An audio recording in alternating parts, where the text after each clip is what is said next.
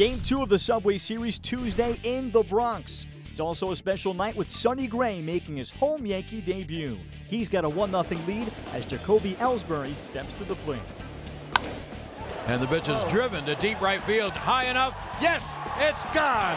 Jake Els buries it in the right field seats. And the Yankees have a 3 0 lead.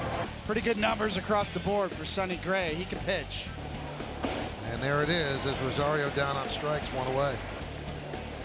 Swing and a miss. High fly ball, deep left.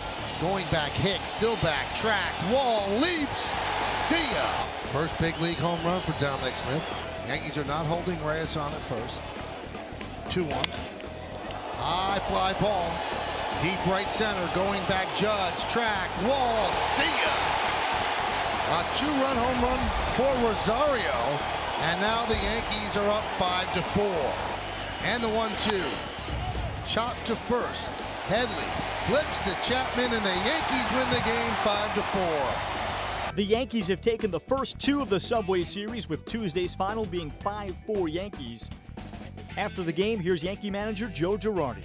We'll probably have a much better idea tomorrow. I have not heard Stevie talk about any test yet. Um, just wait to see where he is tomorrow, and we'll make a decision. I'm sure. The, the one thing you don't want a pitcher. I mean, there's a lot of things you don't want to pitcher at, but leg problems are an issue. If, and I'm not even sure which leg it is yet. Um, you know, if it's his landing leg, you worry. If it's a push-off leg, you worry because you worry about him overcompensating somewhere else and hurting his arm. Well, I think you always worry about when a guy's searching a little bit. Um, you know, I, I, I think Chappie, you know, it's is it frustration? Is it confidence? Are you searching for like, okay, what do I need to do?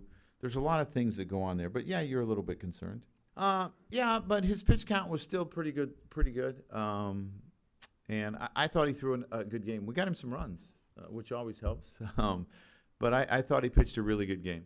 Searching a little bit. Um, you know, I, I, I think Chappie, you know, it's is it frustration? Is it confidence? Are you searching for like, okay, what do I need to do? There's a lot of things that go on there, but yeah, you're a little bit concerned. Uh, yeah, but his pitch count was still pretty good, pretty good. Um, and I, I, thought he threw an, a good game. We got him some runs, uh, which always helps. Um, but I, I thought he pitched a really good game.